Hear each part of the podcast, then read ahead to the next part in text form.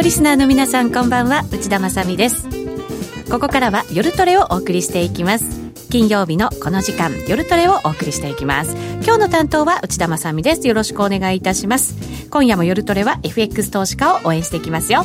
さあ、それでは出演者紹介していきましょう。まずはゲストからです。ロンドン FX 松崎よしこさんです。よろしくお願いします。よろしくお願いします。お願いします。そして国際テクニカルアナリスト福永博之さんです。まあ、よろしくお願いします。よろしくお願いします。そして FX プライム by GMO の小杉団長です。はい、よろしくお願いします。よろしくお願いします。そして我らがノーディーです。よろしくお願いします。お願いいたします。肩書きがなかったなんか我らありがとうございます。見ました。はい。さて、今年初めての夜トレの放送ということになりますが、雇用統計の発表を控えてという時間なんで、10時30分なんですよね、発表されるのがね。はい、なので1時間ほどお付き合いいただいて、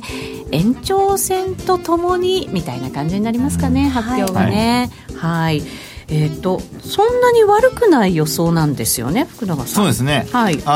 前回が非常に良かったんですよね。はい。で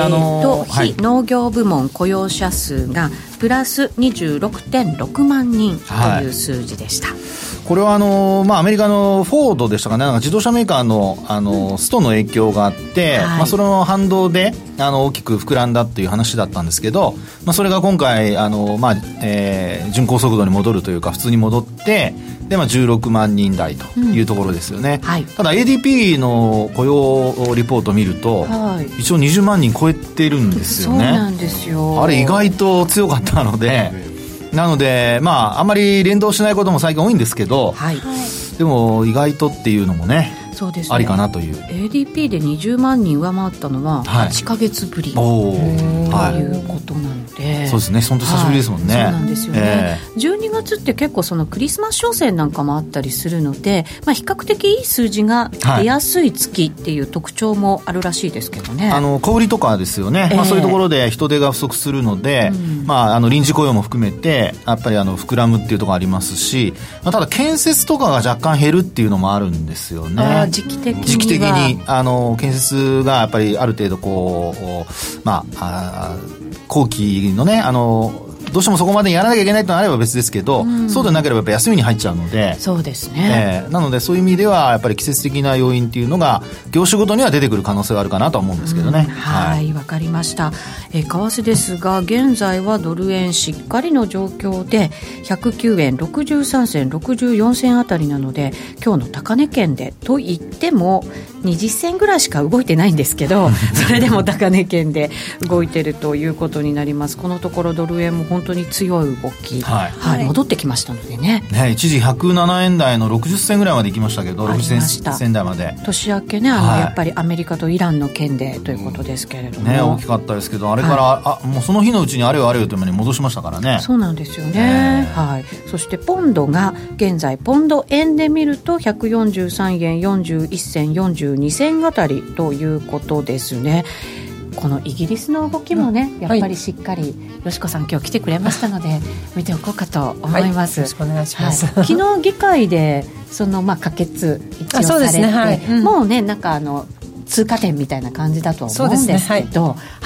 ただやっぱりここ1年使ってこれからいろんなやっぱり交渉を行っていかなきゃいけないというのがイギリスの動きですよね。はいはい、ここから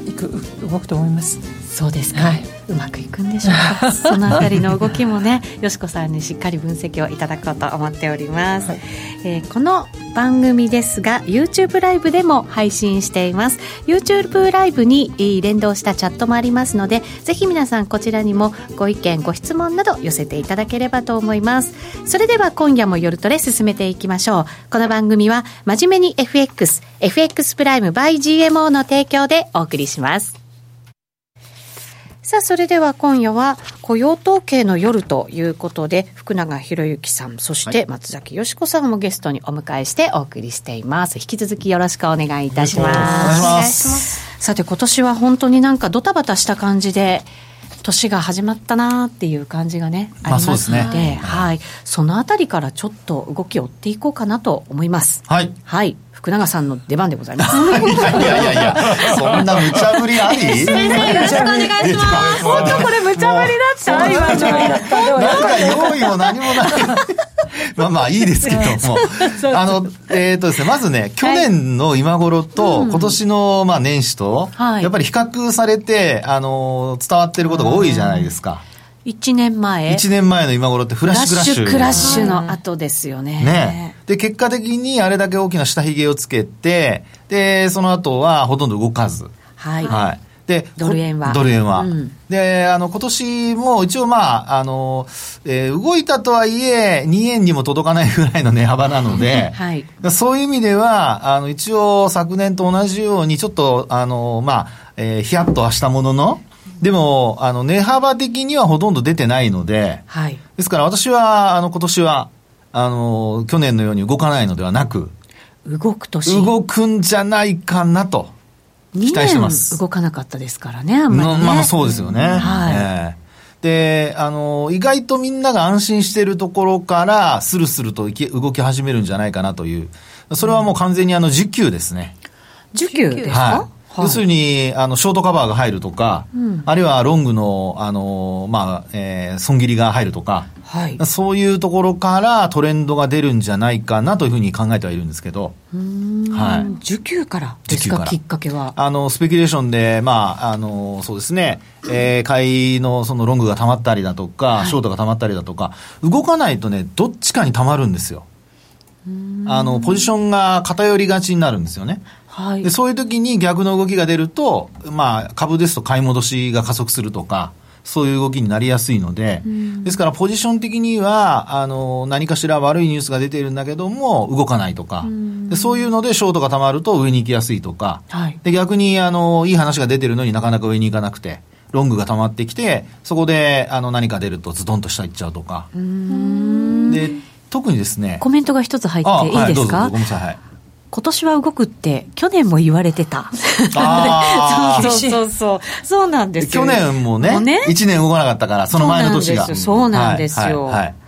まあ、3度目の正直で、すごい。為替って4度目の正直結構あったりしません？なんかチャートなんかこう節目3回倒して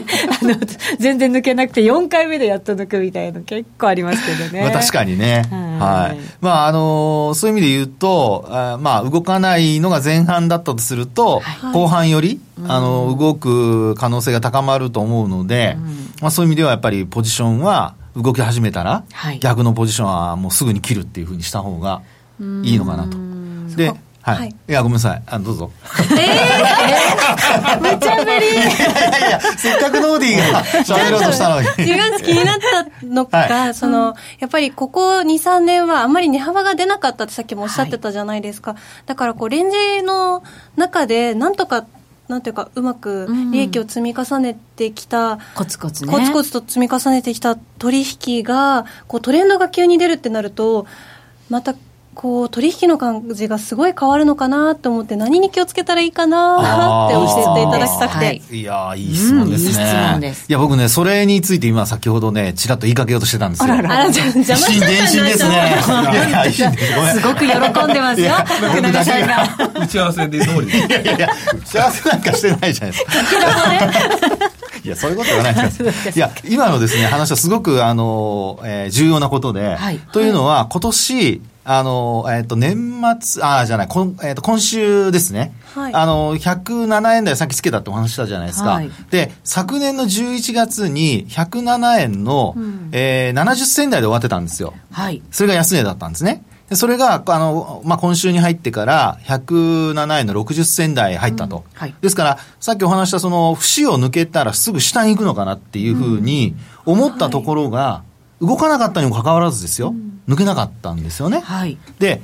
こういうのが繰り返されてくると、みんなだんだん、さっきお話したように、慣れてきて、ポジション持っても、そのままほったらかしにされる可能性が高まる。去年も動かない中、はい、それでもやっぱり、ちょっとずつ下に行ったりとか、上に行ったりとかしましたけど、はいはい、結局、ちょっと抜けても走らなくて元に戻っちゃったっていうことがたびたびあって、そうなんですよね。小杉団長、去年はそんなに負けた人が多くなかった年だっておっしゃったじゃないですか。それってやっぱりあんまり動かなかったから、損切りもあんまり皆さんしなかったからっていうのがね、待ってればどうにかなった、買いも売りも、なんで助かってた人たちが多かったかなと思ってて、そうですよね、で今回落ちたじゃないですか、で材料伴ったじゃないですか、はい、これはもしかして引っかかってる人、売り込ん7円台、うん、売り込んだ人が結構いるのかなと思って、はい、今日見てたんですけど実はあまり多くなくて、そうなんですか、意外とうまく皆さんこう回転 してて、ああなるほど、これじゃあこれ上がってきたら踏み上げでどんどんババーッと走っていくのかなっていうイメージでいたんですけど、はいはい、ちょっと違うかもしれないかなっていう、まあ当社のお客様に限ってかもしれませんけど、うん、ようやく待ってたトレンドみたいなのもあったのかもしれないですけどね、うんうん、動き出したみたいなね、確かにそこに乗っかった人はいたかもしれないですよね、ね、でも逆にこう年末から持ってたものをあんまり下手になんというか動かさ売らずに買いで持ってたものをずっと持ってた方も多かったからこそってことですよね、そういうことなのか、うん、そうするとどうなんでしょうね、はい、福永さんいやいやいやいやだからとか言っちゃいますけど、はい、これのね繰り返しがトレンド発生の原因になることがあるんですよってことです。そうかそうか、繰り返し繰り返し繰り返し繰り返し、1回とかじゃダメなんですよね。そうなんそうなん、何回も同じようなことが起きていかないとダメですよね。そうです、うん、あるある3点止めって書いてありますけどそういうことで繰り返してて4度目、はい、うわーっていうね、そうでヒヤッとなって、はい、そこからようやく動き始めるという、うーん、そういうのが、まあ、今年後半にあるんじゃないかなというふうに考えてます。後半やっぱりそれは何か原因があるんですか。何が原因になるかはね難しいですけど、でもひょっとしたら、まあ、アメリカの景況感が、まあ、もっと良くなるというかバブルになるか、もうまだ私はアメリカバブルだと思ってないので、あ、そうですか、はい、バブルじゃないと思ってます。どうなったらバブルなんですか、はい、ちなみに、バブルかどう、そうじゃないかっていうのは株でニューヨークダウで見ると去年もずっとね、まあ、いろんな方がもうバブルだバブルだって言ってそこから上がってますけど、はい、で実際に私はウォールストリートジャーナルなんかの、業績見通しを見てるんですけど、業績が四半期ごとにやっぱり改定されて上修正されてるんですよ。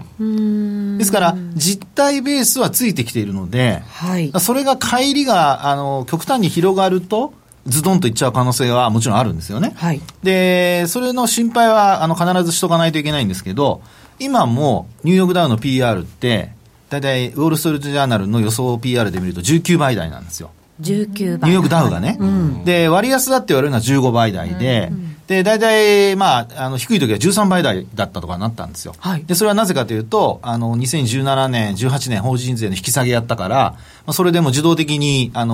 業績というか利益がかさ上げされたと。でもうEPS も当時1200ドル台だったのが1500ドルぐらいまでいきなかったんですよ、うん、1400、500っていうふうに。だからそれはもう業績がついてきたっていうので全然バブルでも何でもなかったんですね、うん、でそれから今もPR が19倍台になってて、で結構割高は割高なんです、うん、でも過去のアメリカのバブルの時期っていうのはもっと20何倍とかになってましたから、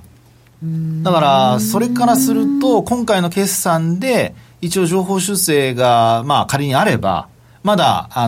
限界までは行ってないんじゃないかなと、バブルまでは行ってないんじゃないかなというのが私の見立てですかね。なるほど、ここまでやっぱりね、なんかチャートなんか見ると、はい、本当にアメリカ株綺麗な右肩上がり、しかも駆け上がってきたようなチャートになってるので、はい、その形だけ見てもバブルなんじゃないかみたいなね気分になっちゃうんですけど、株価水準で見ちゃダメです。水準だけ見ると怖くなりますけど、やっぱり本当に利益がついてきてるかどうかとか、そういうところから判断しないと、はい、大儲け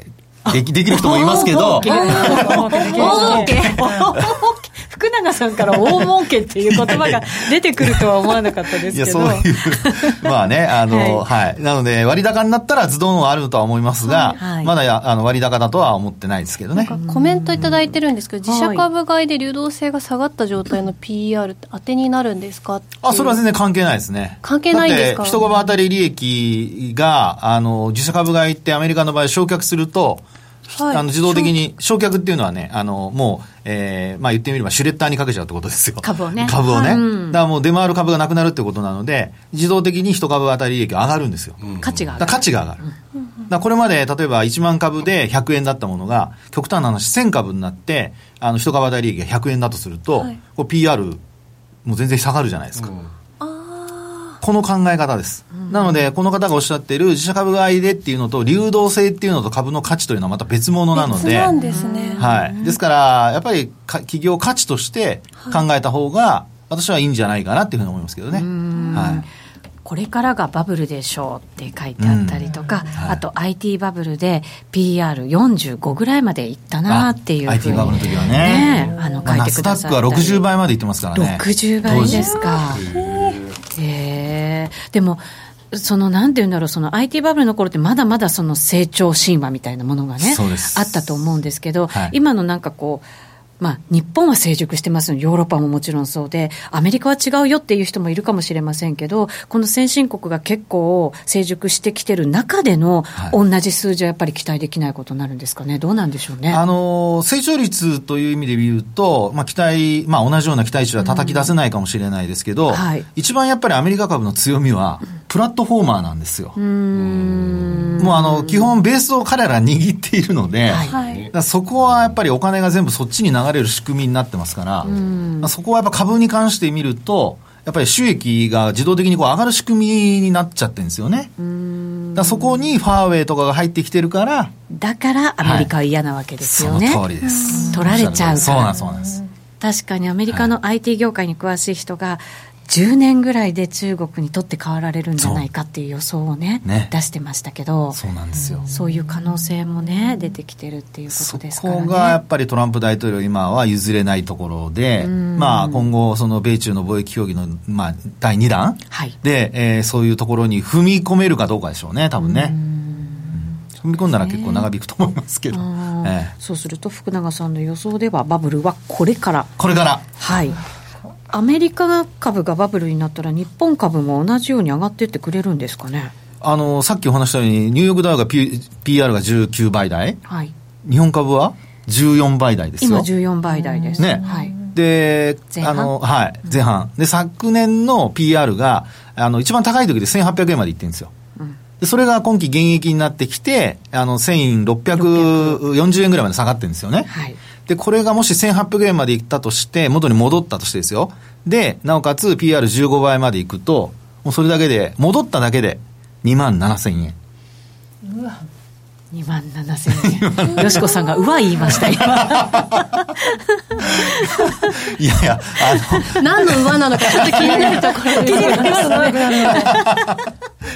残念な意味でうわなんだ。なんか変なこと言いましたね。残念な意味でしょ。そうすると持ち株売っちゃったのかしら。よしこさんそういう意味をされてそういう意味だったかもしれない。そういう意味だったかもしれない。そうですか。いやですからね、私は普通に考えてもその1万6000円台っていうのはそんなになんか難しい数字じゃないんじゃないかなというふうには思ってるんですよ、はい、ただもちろんそのさっきもアメリカ株で言いましたけどこれから出てくる決算発表で今期まずどうなるか、はい、でそこがスタートラインになりますからね。この来期に関しては年末まで考えると、そこのスタートラインから来期どれだけ期待通りこう増益になれるかどうか、はい、今期は減益でも来期増益っていうそういうシナリオになって増益率がまあ仮にまあ 9% から、10% ぐらいになってくれると1800円っていうのは達成できる数字なので1600円から1割上がればですね、はい、なので、まあ、そういう意味ではその辺が現実になるかどうかで日経平均の高値安値は変わってくるかなと。ただ減益じゃなければ私は株価は上に上がっていくと思っているので、はい、減益とか赤字にならなければね。なるほど。さらに減益になるか赤字にならなければ基本的には上だというふうには思ってます。なるほど、はい、決算発表も始まってますけどね。昨日安川電機が出て、ね減益でしたけど大幅な減益なのに70何%も営業利益かな当期利益かなんかマイナスなのに、はい、今日株価はプラスで ね大幅高で、はい、最初マイナス始まるんじゃないかなと思ってそうそうじーっと見てましたけど昨日夜間取引まで見ちゃいましたけど買い気配で始まりましたからね。そうなんですよ。びっくりしました。びっくりしましたね。はいそういうもんなんですね。そうなって本当嫌ですね。嫌ですか。素直じゃないですよね天の弱かもしれませんけどね。そうです。本当にそんな感じですね。うんそうするとドル円のねやっぱり相場もそこに関わってきて、はい、企業業績には影響を与えることになるとは思いますけれども業績が上がればやっぱり金利が上がるじゃないですか、はいね、アメリカの金利が今年はもう上げないって言ってるので、昨年の FOMC でも上げないっていうふうに当面はっていうね、はい、なんかね、まあ、ことですよね。マーケットの見方では1年上げないんじゃないかっていう勝手に解釈してみたいですけど、うん、そうですかですからその辺がね、金利上がるとなればそれはやっぱりドル買うんじゃないですか。そうですか。金利差で言うと。なんか不満そうですねドル円がねどうなのかなと思って、うん、でもやっぱり僕はやっぱり今年はヨーロッパ、はい、ユーロだとかポンドがやっぱり出世通貨になるんじゃないかなってちょっと。そうですか。逆には期待してますけど、ユーロポンドが出世すると、はあ、なんかナイスパスですね。本当ですよね、よしこさん。絵に描いたように。絵に描いたように素晴らしいアシストをね。じゃあゴール決めてください。よしこさんに決めてもらいますからね。はい。さてポンドも今年は結構動いた。ですかね。ね、そうですよね。振り返る、去年か、そうですよね。動きましたよね。注目通貨だったというか、ポンドしか動かなかったんじゃないかみたいなね、そうですね、感じもあって、めっちゃ動いてますね。そうですよね。だからトレーダーにとっては救いの神がポンドだったっていうね。そうなんですよ。方向がね、そっちにね乗ってればですけど、さてその。イギリスですけど、はい、昨日その法案が通って可決されてということなので、はい、1月31日には離脱をしますよ。もう確実ですね。そうですね、確実になりました。もう上院もね、上院が月曜日から上院で、上院は保守党が過半数取ってないんですけれども、一応まあ下院が可決したということで、はい、大丈夫だと思います。そうですね。はい、そうするとじゃあ。2020年末までにいろんな国との交渉をしつつ、はい、貿易の環境を整えてっていうことになるわけですよね。はい、これは貿易だけじゃなくて、はい、金融サービス、人の移動、あと漁業権。この漁業権がものすごい今すでに揉めて、フランス、オランダ、ノルウェーがイギリスの領域でやりたいと言って、イギリスはもちろん嫌だで、まあ、それも一番下手すると貿易以上に揉めるのが漁業権、あとは人の移動も。結構ボリスが日本人の人といろいろ話してどうもうまく伝わってないなっていうのを思うのが、12月12日の選挙で保守党って80議席のマジョリティで、マジョリティって何なんだっていうと、まあ、与党と野党の議席差、はい、80って1987年以来なんです。マギー・サッチャーさん以来で、サッチャーさんの時は104か107ぐらいあって、でボリスが80を取れたってこともびっくりなんですけれどもですけれども、やっぱりいかにイギリスがもう早く出たい、はい、もう本当ね、これ病んでますみんな。よしこさん前回出てくださった時も、もうどっちでもいいから早く決めてみたいな何でもいいからみんな疲れちゃったって言ってね。でボリスも1月31日にとりあえず出ますと。その時に2017年から一度も鳴ってないビッグベンずっと修理してたんで、それを鳴らしてもう新しい門出にして、それ以降は一切ブレグジットっていう単語をもう禁句にするっていうのを、これ真面目に今イギリスまだ法案にはなってないしならないと思いますけれども、もうそれくらい私の人生というか、それこそ生活一つ一つに影響を与え、それも悪い意味で疲弊しちゃったっていう感じですか。3年4年だってトランプさんがもう次の、ね、選挙やって、私その間ずっとブレグジットやってたんですもん。確かにそうですよね。トランプさんのびっくりよりもブレグジットが先でしたもんね。先々6月とかですもんね。でトランプさん11月に誕生してねでもみんなトランプさんにちょっと飽きてきてるけど私たちもっとブレグジットに飽きてきてるなので1月31日はもう全然これもう迷いも何もないです。絶対出ます。なるほど、ね、じゃあ、 まあ出てどうなるかってそこからなんですけれども、正直言ってちょっとびっくりしたのはその出方、はい、その金融にせよまあ何でもいいんですけれども、ボリスはその11ヶ月いわゆる移行期間、終わった後移行期間、今年の12月31日に出ますと、はい、延長はしませんで、このままいけば延長しません、で6月30日が延長できる期限なんですけれども、よほど天地がひっくり返らない限りはしないと思うんですね、はい、ただし私がちょっとびっくりしたのは、その11ヶ月の間にどうやって決めるのかっていうのは、英国がすでに42年間も EU にいたから非常に共通したルールっていうのは、私たちも例えば日本がいきなり貿易やるときっていうのは、もう日本は全然ヨーロッパのことわからないので、はい、ゼロからスタートするじゃないですか。英国は40年以上いたので、まあ、10ぐらいからスタートして100までいくっていうちょっとしたアドバンテージがもうアドバンテージそれぞれあったと思ったんですよ、はい、そしたらボリスはいやちょっと待ってと EU のルールなんか絶対に欲しくないと、うん、マイナス100でもいいから英国独立でもこれイギリス人ってそうなんです人と同じの絶対なんだ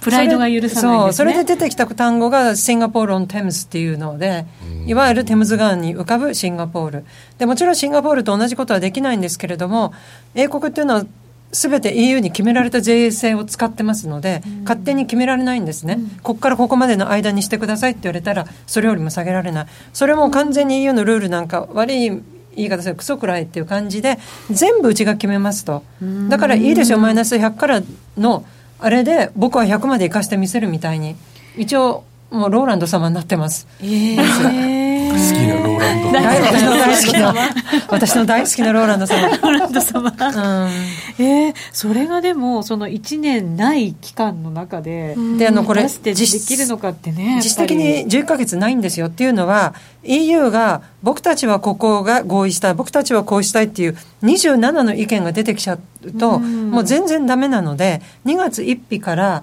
まあ、ある意味ちょっと投票箱に僕たちはここを例えば僕は漁業権をどうしても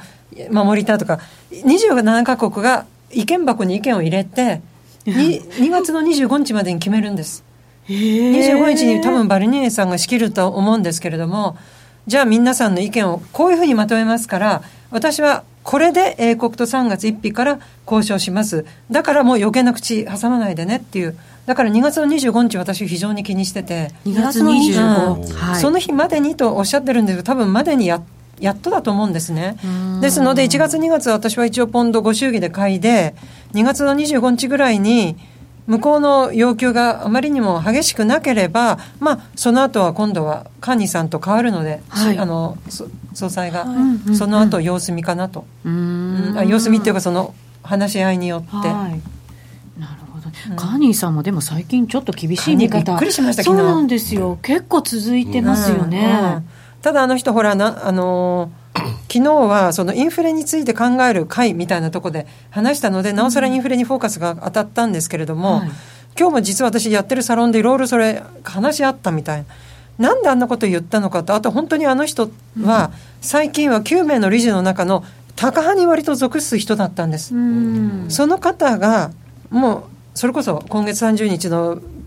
スーパーサーズデーで、まあ、利下げが9位みたいな感じを匂わせたってことは、はい、残りの8名どうしたんだろうみたいな、うん、もしかしたら単にカーニーさんが、まあ、あの人当てにならないボーイフレンドってあだ名もあるぐらい結構ポロって言ってしまうので単なる思いつきで昨日発言されたのか、うん、逆にもうすでにいやこれやばいんじゃないみたいな話になってるのかがわからないので一瞬ねポンドあれで触れましたよねすごい来ましたよ、はい、びっくりしましただって誰も予想しなかったですそうなんですよ急に来たんでそれもカーニーさんがなんでうんだからちょっと1月30日は普通以上に面白い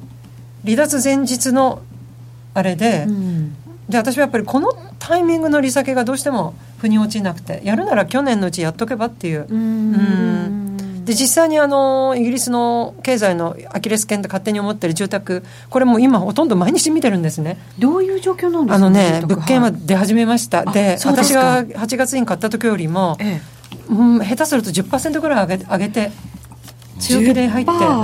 ただやはりまだ1月になったばかりなので、本格化するのがイースター今年のイースターは4月の10日からなんですけれども多分3月ぐらいになるとだいぶ雨も止んでくるので、うん、もうちょっと物件が出揃うんじゃないかなとただ結構強気の値決めですそれはもう様子見っていう感じじゃなくて一応マーケットをいわゆるテストしているで日本の不動産ってよく分かんないんですイギリスは例えば自分はどうしても100万ポンドで売りたくても、はい不動産屋さんがちょっと待てともう今100で出したら絶対売れないから90で出して、まあ、85から95の間で落ち着けようやっていうのをアドバイスしてくれるんですよ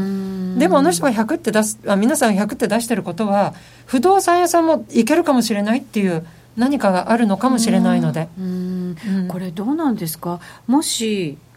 このまあ他のその EU の人たちとうまく交渉があって行われて、それでブレグジットも無事にってなった場合ですよ、1年後、なるかどうか分かんないけど、ね、分かんないんですけど、そうするとイギリスからって今企業がもうどんどんこう逃げようとしてたわけじゃないですか、そういうのって落ち着いてくるって思った方がいいんですか、どうなんですか。いやもう本当に出られたら、もう万々歳、私も毎日スキップして歩きますわ、長男だってもう怖いもんなくなるもん。自分たちが全部好きなようにできるんですよ。そうですよね。アライメントって英語で、皆さんもし英語でニュース出たら、それがいわゆる EU のレベルフィールドアライメントみたいな単語が出てくるっていうことが、向こうのルールと同じ土俵で相撲を取ろうやって向こうは言って、イギリスはいやとんでもありませんと、同じ土俵でやる気ありません、僕たちは勝手な土俵を作ってお互いにこの真ん中で話し合ってお互いに別れましょうっていうことなんで、その真ん中で折り合わなくて本当にイギリス独自のルールで出させてもらえるならもう怖いもんないです。本当にシンガポール的な、だって好きな税率使えるんだもん。そうですよね。今どうして VAT が20って言ったら15より下げられないんです。付加価値でアイルランド以外はそうです、ね、全部決められてるんですよ、労働時間も、そうか、イギリスにとってはだから本当に抜けたくてっていうね。いや私も抜けたいです今までは残留支持だったんですけれども、でもそんなに都合よく行くのかしらっていうね本当そこなんですよ。疑問の方が強いんですよね。メイ首相の間3年約4年弱かけてまとまらなかったことが選挙から1ヶ月以内でもう可決してるんですよ、すべて過去3年できなかったことで。それはボリスのお手柄っていうよりも、あの人の後ろにいるカミングスさんという人が負ける戦は絶対しない人なんで、多分今回のこの EU とのネゴシエートのとこでもあの人は直接出ないけど何か仕掛けるはずです。どういうことか分かんない。絶対にあの人負けないんですよ。結局2016年も離脱になったし、あの人の離脱にで選挙もあの人が後ろにいて勝ってたし、それも80議席というすごい結果で、でもしダメでも英国はしたたかな国なので、これみんなに言ってるの多分 1,2 年は本当地獄みたいに苦しいと思うけど、長い目で見て10年、本当出てよかったねっていうふうに私はなると思ってます。きっと多分そういう先のことを考えて今動くっていうことなんですよね、きっと。意外と頑張れる国なんじゃないかなと。人の顔色をうかがない国なんであと軍事を持ってるってところが非常に強いです。特に今のこの地政学とかウクライナとかで。そうですね、しっかり組むべきところと組んで、またさらに強くなっていくっていう図がね。あとやっぱり歴史上今非常に思うんですけど、ヨーロッパの貿易非常に大事って、もちろん英国 52% ヨーロッパなんで、逆にアメリカと貿易交渉をすぐできた場合、もし、これヨーロッパ面白くないんですよ、絶対に面白くないんで。だって今一生懸命アメリカがヨーロッパに関税かけよう、揉めてますからね、そしたらもしかしたら折れてくれるかも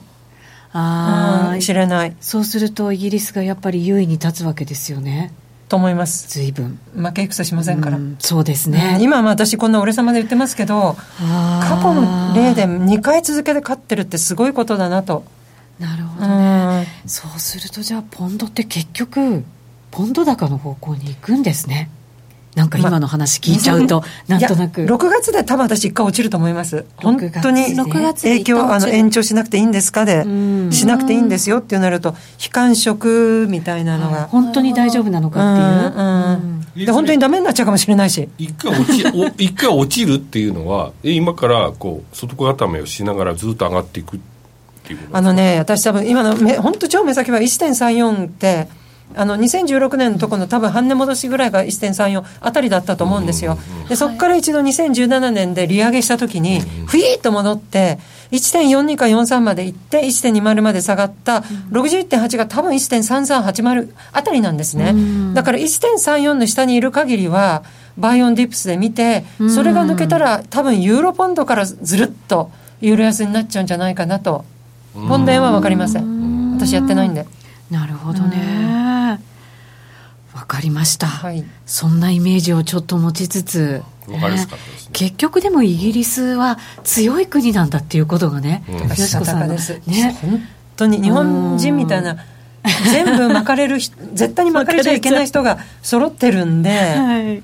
ねうん、だから非常識に見えますよね、世界的に見ると。だってイギリスのこと好きな国ないですもん、世界で。でもなんとなくちょっと羨ましい感じもねそんな風にしたたかに立ち回れるってちょっとふっかりもなんかねそうなんですよねなんか、まあ、トランプ大統領とボリスさん仲いいですからもう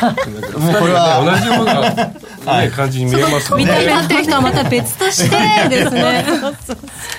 楽しみじゃないですか。ある意味強いリーダーシップってね、なんか見ててきですよね、うん、いややっぱ欲しかったと思います、イギリスも、うん、そうですね、うん、だから大事なんですよねやっぱりね、国際的に、ね、日本って安倍さんってダメなんですか？もう聞いちゃいけないことだったのかな、すいません。でもね、はい、じゃあやめましょう。頑張ってはねいると思いますけど、そうですよね、はい、でやっぱり長期政権になってるってことは一つねやっぱ大きな強みだと思うので、うん、今まで日本がなかったものですからね、まあまあそうですね、うん、それまでは安倍さんの前まではコロコロ変わってましたからね。そうですよね、はい、株高にはやっぱりね必ず長期政権が必要だって話もね結構ね多く聞きますしね、うんはい、だからこそのそうですよ、まあ、もう忘れられちゃったかもしれませんけどアベノミクスミクスねそんな言葉ありましたね。ありました。まだ続いてるんですよ。ね、オリンピックだしね。そうです。オリンピックを引いたのもオリンピックのアノマリーみたいなのありましたっけ？オリンピックのアノマリー。福永さんが苦い顔してるけど。オリンピックのアノマリーってオリンピックの後は株価が下がるっていうアノマリーですけど。景気悪くなるとか。そう。それは当てはまってほしくないんですけど、どうなんでしょうね。おおそうだ。ロンドンオリンピックが終わった。ごめんなさい。違うこと今考えてて。話終わったと思ってて。安心してましたね。違う。常に次の次考えてて。すいません。オリンピックで一番のアノマリーは土地が上がるんですよ、翌年に。翌年に終わった後、だから私オリンピックの3年ぐらい前に買っといて、うん、で本当見事に上がって下がったとこ売りましたけど、下手な、うん、なんで上がるんですか？わかんない。やっぱりみんなわーって買うみたい。ギリシャでさ上がってたから。オリンピックの後にすぐ落ちるんだと思ってました、うん、日本だと終わったらなんかもう暴落するみたいな言われ方してましたね。景気がどうか分かんないけど少なくとも不動産は上がります。イギリスはそうだった、日本は知りませんよ、少なくとも。でもまあロンドンなんかもいろいろなんかねこう地下鉄が24時間走るようになったとかいろいろね、だからそのきっかけにして便利によりなるみたいな感じなのかもしれないですけど、うんまあ、地下鉄のことぐらいしか知らないんですけど、うん、行ったことないから分からない。そうなんですよ、私も本で読んだだけなんですけど僕3年前に行きましたけどね。あいやもうそれは僕、最初に行ったのがもう20年ぐらい前ですからまだ会社に入ってトレーニーでフランスに行った時にちょっと旅行で1週間同僚がイギリスのロンドンにトレーニー行ってたんでそこにちょっと遊びに行ったぐらいで、オーバー多いなそ信用できたんですよ。いやそれで見た時はもうだってほら地下鉄って言えば当時はもう木で作られた地下鉄ですからね、木って何ですか？電車とか駅構内がもう木作りなんですよ。だから一部今まだ残ってるところあるんじゃないですか。電車はまだ軌道ありますからね。ただ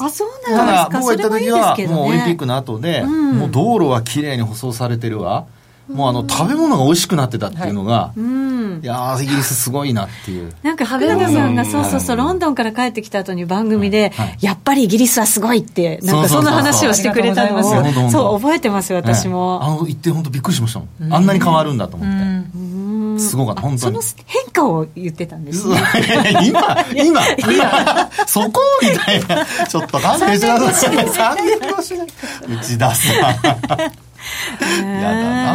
でもね、よしこさんからもそのイギリスのねやっぱりなんかこう底力みたいなね、はい、話聞かされちゃうとやっぱりね、なんとなくポンド買いたくなってくる実際やっぱポンドしかやっぱり1000ポイント抜けないんじゃないの？団長いつも私に1000ポイント狙うならポンド、1000ポイント狙うならポンドって、ノーディーの目標1000ポイントを狙いたいっていうやっぱりよしこさん今年もポンドですか？そうすると注目通貨上げるとすると、私はまあ一応ポンドでなんか予想のいろんなあれを読むとブラジルレアルっていう銀行ほとんどがブラジルレアルで、ブラジルなんかちょっと景気いいんじゃないですか、うん、私です自動車の販売なんか見てると、自動車ブラジルだけなんかすごいプラスなんですよね。自動車販売台数とか見てるんだ、素晴らしい一応見て、新興国結構きつい中、ブラジルだけすごいしっかりしてたんですね。今年はね、新興国皆さんなんかすごい注目されてて、メキシコに関しては利下げか据え置きかの意見がかなり分かれてて、いまだに強気のところと利下げで弱気になってるところとあるんですけど、ブラジルはもう例外なく、なんでなんだろうと思うんですけど ね、まあ、でもブラジルもオリンピックの後ですけどね。そうですね、リオでじゃあね、オリンピックの後ですけど、そうだ、アメリカが金利下げたのとかも関係ありますか？それがあるんです。後追いの利下げになるらしくて、今年多くて3回って、やっぱりアメリカと同じで、そうか、ただ全然出てないから、それでちょっと景気不調してる、それはあるんじゃないですかね。さすがノーディー、さすがノーディー、なんか怖いから、ノーディー、さすがノーディー、できる子ですよ、やっぱり私は褒められて乗りますように。違いますか、やっぱりさすがですね。1万ピップス取れるかな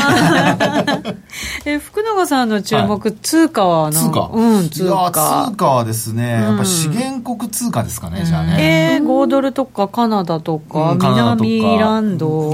カランド、まあでもカナダドルは今は結構しっかりはしてるんですよね。原油のまあ、ちょっとね、そのイランの関係で振らされてはね、いるとは思いますけど、でもやっぱりまあ、景気が良くなるという前提ですけど、資源がやっぱり必要になってくるので、資源国通貨はまあ、年間通してしっかりとした動きになるかなと。景気良くなるんですか？景気はだからまだバブルじゃないと思ってますからね。これからだと思ってるので、まあ、特になぜかというと、理由で言えば製造業が数値があんまり良くないじゃないですか、まだね。そうですよね。ですから、そういう工業製品を使うのは、やっぱ製造業なわけですよ。製造業の生産が活発になれば、まあ、さらにその原油だとか資源が必要になってくるので、そこがやっぱり今の景況感でいうと、内需が良くて製造業が悪いというそのアンバランスさ、だからそこが今後とその製造業が追いついてくるってなると、まあ、資源国通貨の通貨はしっかりかなと、そういう単純な発想です。そうか、そうすると、まあ、その貿易戦争的なものも少しずつ改善に向かっていって、で景気は、まあ、いろんな国が良くなってくるぞというような図なんですか？そうですね。トランプ大統領ももうあとほら、何度いくら頑張っても2期までしかできませんから。そうですね、それを待ってる。いや、待ってるってまたそんななんか人が弱るのを待ってるように言わないでくださいちょっと落ち着くかなってなんかもう疲れすぎちゃうと、なんかもう早く終わってくれって、なんかその瞬間のなんか現実を見るのをやめちゃうことが思考停止になっちゃいますか？絶対良くないんでしょうけど、ブレグジット早くしてくれっていうのと同じように、ノーディーはトランプさん早く終わってくれっていうトランプの娘だったらすごい今いいことになってるかもしれませんよ。そうなんかね振らされたりとかするわけじゃないですね。今回もだからね、本当に世界大戦になるんじゃないかっていうね、ことにもなったわけですよ。一応まだね、抑えられているのか、このまま、まあ、どうなるのかちょっと分かりませんけど、商売としてディールとしてはもしかしたらうまいのかもしれないけど、ちょっとあんまりこう心が穏やかじゃないのでそれはね、嫌だなって、嫌だなじゃないけど、ま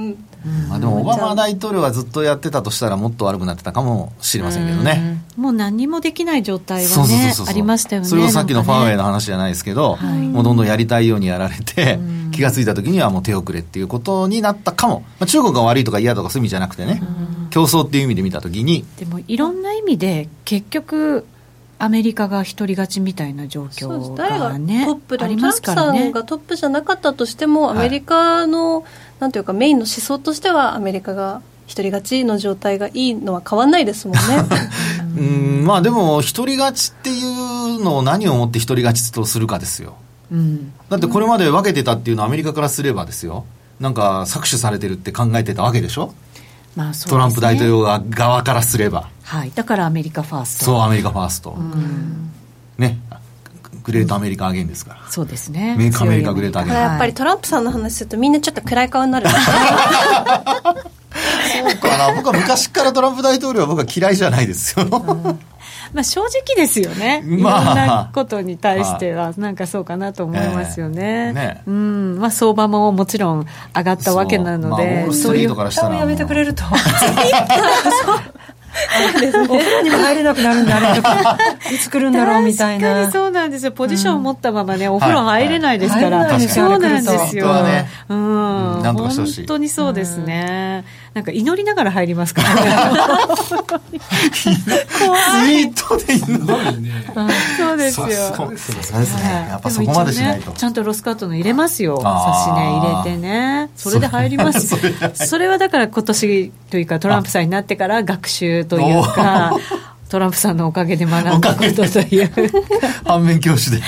教訓としてるわけですね。あとはねポンドに学んだことかなっていうのはなんかね ありますよね。まあ、もう一つはやっぱりポンドですよね。ポンドがガンと生きてくれるかどうか。また180円とか200円とかなるんですよね。あ、やめてほしいわ、やめてほしいわやめてほしい。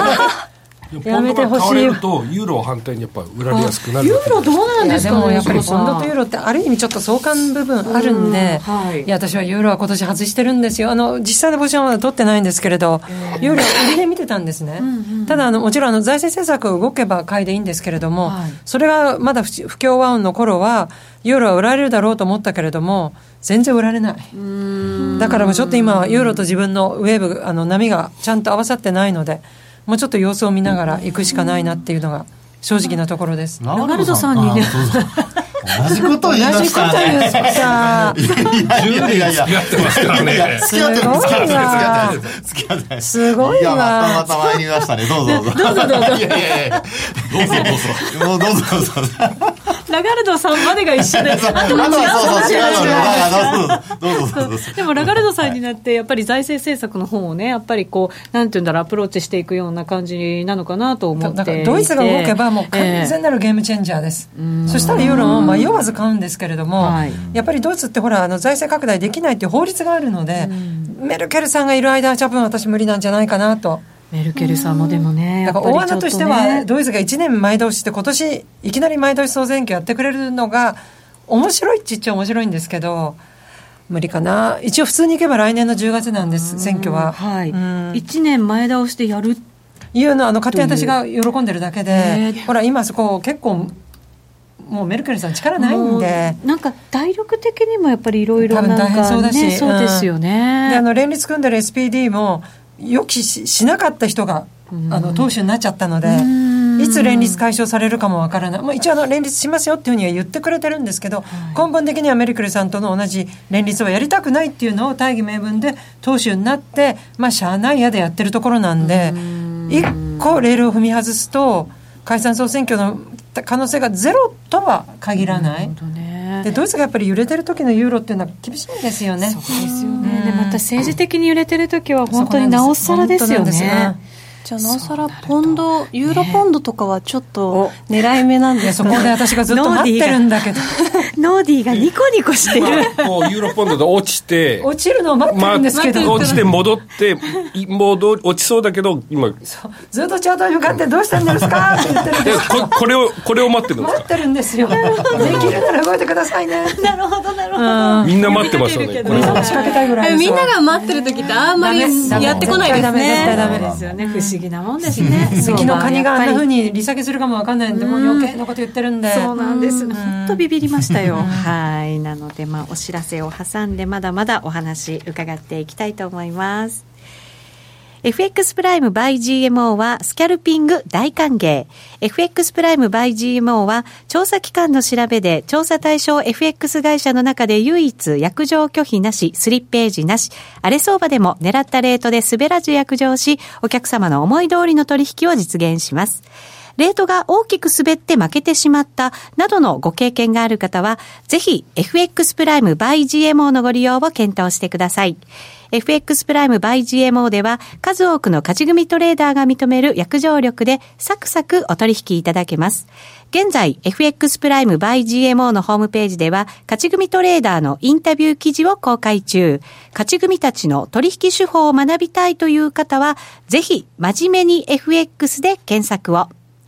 株式会社 FX プライム by GMO は関東財務局長金商第259号の金融商品取引業者です。当社で取り扱う商品は価格の変動などにより投資額以上の損失が発生することがあります。取引開始にあたっては契約締結前交付書面を熟読ご理解いただいた上でご自身の判断にてお願いいたします。詳しくは契約締結前交付書面などをお読みください。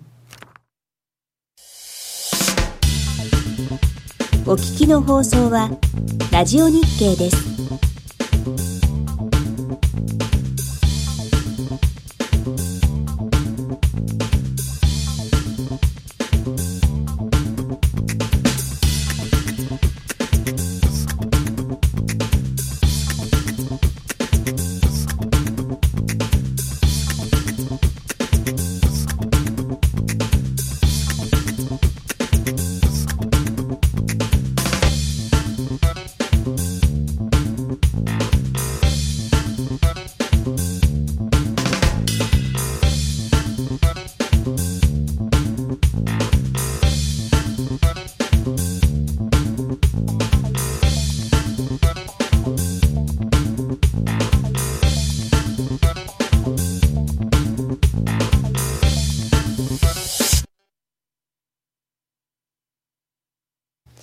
さてここからはみんなで予測今夜の雇用統計10分後はどうなるをお送りしていきたいと思います、はい、これコーナー名ですよね。そうですよね。そうですね。ちょっと今不安に思っちゃいました雇用統計が発表された後、はい、10分後に、はい、どうなるかということですよね。あ、当たった何当たったけど、うん、どっちに向かって当たったか忘れた前回は結構動いたんじゃなかったでしたっけ。26万人出たんで、上だよね。上行ったんですよ。下行って上行ったんじゃなかったでしたっけ。結構あれずっと上なんか私見てたんですよね。もっと伸びるかなと思ったけどその後、はい、誰かの発言が出てザーッと落ちてきて結局上がらんのかいって感じだったよねまあでも10分後ですから、うん、あもうね予想入れてくれてる人もいますよ。下行っていつも通りただいまの全戻しはい、今の水準今日の水準ならよほどいい結果でなければ10分後は下かな上のはず AI に予想させてみたい手相占いを誰も覚えていない。あれ手相占いなんだいろいろ書いてくださっていますがちなみに先ほどもお伝えした通り今回の予想は非農業部門雇用者数がプラス16万人そして失業率が前月と同じで、3.5% という予想でした。予想でしたじゃなくて予想です。で、一応参考になるかどうか ADP の雇用統計雇用報告がプラス 20.2 万人ということでこれが前月がプラス 12.4 万人ですから大幅増というところで落ち着いていると。で ISM の非製造業の指数の雇用指数の方これが 55.0 製造業の方が 47.2ということで、はい、一応関連データも皆さんにお知らせしたところで予想していこうかなと思いますが、はい、難しいとこですね。まずいい数字が出るのか出ないのかってとこですよね、うん、それがそこにつきますよね。結構ね重要ですよね、そうなんですよ。寒波どうなんですか今年は、ね、どうなんでしょうね今年ね。寒波でも寒波のせいにできるからできるから誰がそれを書き込めるようにしてねやっぱり悪かったら寒波のせいにすればいいとかね。冬はね寒波のせいにどうだろう。でも寒波って話はあんまり今年聞かない感じですよね。そういえば非常に暖かいんですよ。そうなんですか。暖かい日が続いてて最近アラスカの平均気温去年そうプラス1度そうなんですよ。そうちょっと怖いですよね、アラスカが1度プラス1度って白熊とかどうするのあれ大変だって話もねありますね。うわーかわいそう茶色になってるかもしれないね。ちなみに今のドル円が109円62銭63銭あたりあんまり動いてないというのがまあ、はい、でもしっかりですよね。そうですね、はい。で私からあれもう決まってましたね。いやいやもう今日みたいな日はですね、はい、横ですいやじゃなくてもうだって数字もですね多分16万人前後ですだと思います、はい、そうなの。でも横じゃないかなと思います。福永さん見てきたんですか？いやいや見てきてません。数えてきたんですか？すごい、まあ、ちょっとトランプ君に君付けだ。しかもすごいわ。ないちょっと待って、メモしとかない。いやいや、これ何予想しなきゃいけないの？そういう10分後にですよ。これ私雇用時計見てないから、吉川さんにもちょっと予想してもらいたいんですけど。雇用時計普段見ないんで大丈夫です。じゃんけんと確率は一緒です。だから吉川さんしか雇用統計見てないって言い切るアナリストの人いないんですよ。だって嘘ついたらバレるじゃん。そうですよね。いやみんな見てるんだけど、見てますよね。本当見てないですよね。見てないんですよ私。PMI はもう鬼のように見てるけど、あんまり雇用統計見ない。後で必ず土日で自分で反省会するんで、その時にどういう数字が今週出るたのがあるのかで、雇用統計出てるじゃんみたいな、ああはいはいみたいな。でやっぱり雇用って一番大事なのはその経済の緩みがどのくらい開いてるのか、はい、これがやっぱり雇用に一番直撃、雇用を見ると一番分かって、どうしてその緩みが大事かっていうと、緩んでるとインフレにならないんですよ。だからその意味で雇用の数字が強いのがポンポンポンと続くと、はい、あかなり緩み使い切っちゃってるんだな、じゃあ次インフレいけるんじゃないかなっていうところを、はい、ただ今あんまり感動するような数字、この前の26万も結局煽りなんでしょうから、反動じゃない、日本語間違えた。反動だと思うんで、あながち間違ってない可能性がすごいですね。時々変な言葉使うことあるんでごめん。じゃあよしこさんはじゃあ普段見ないのでパス初ですよ。パスでも112はいかないと思います。本当っていうか、ここ買うってことは112から115見ない限り買えないもん。ああなるほどね。それほど上じゃないっていうけど、そうか。じゃあパスいや何で止めちゃっていや上でもよしこさんは買えないだから、ロングはないってことです。ことは9円の始まりじゃあ下ってことですかね。じゃあ売ればいいんじゃないですか。いやそれはね、数字の前そうやってみんなギャンブルしちゃダメなんですよ。厳しいな。そうなると運になっちゃうんで、ストラテジーを作んないとちゃんと。ノーディーにも聞いてみようかな。ノーディーは私は10分でしょ今日。これでもみんなあと5分ですよね。そうなんですよ。30分に出た後に40分にそっかなった時の結果をだから、ね、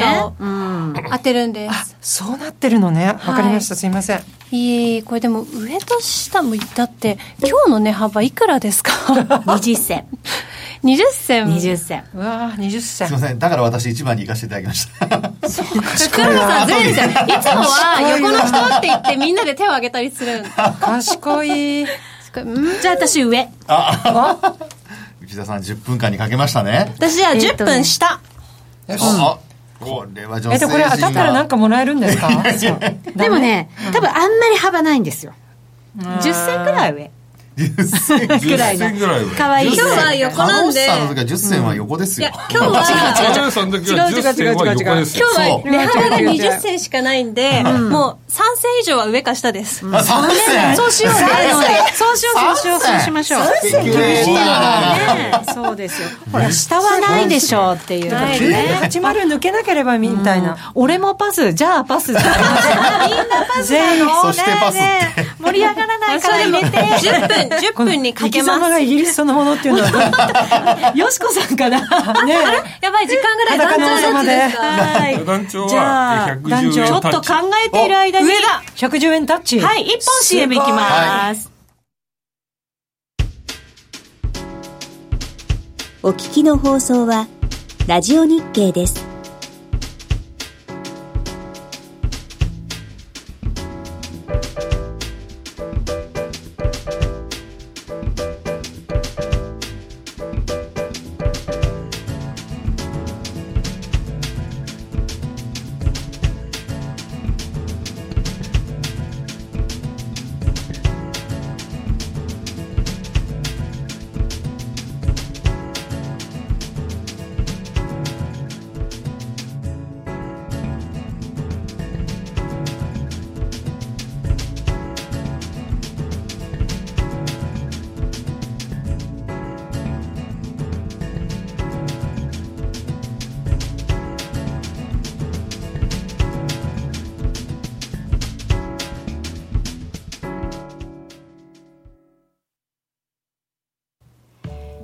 さて、まもなく雇用統計が発表されます。この後は YouTube ライブで配信いたしますので、ぜひ皆さんも延長戦お付き合いいただきたいと思います。ラジオの前の皆さんとはお別れとなります。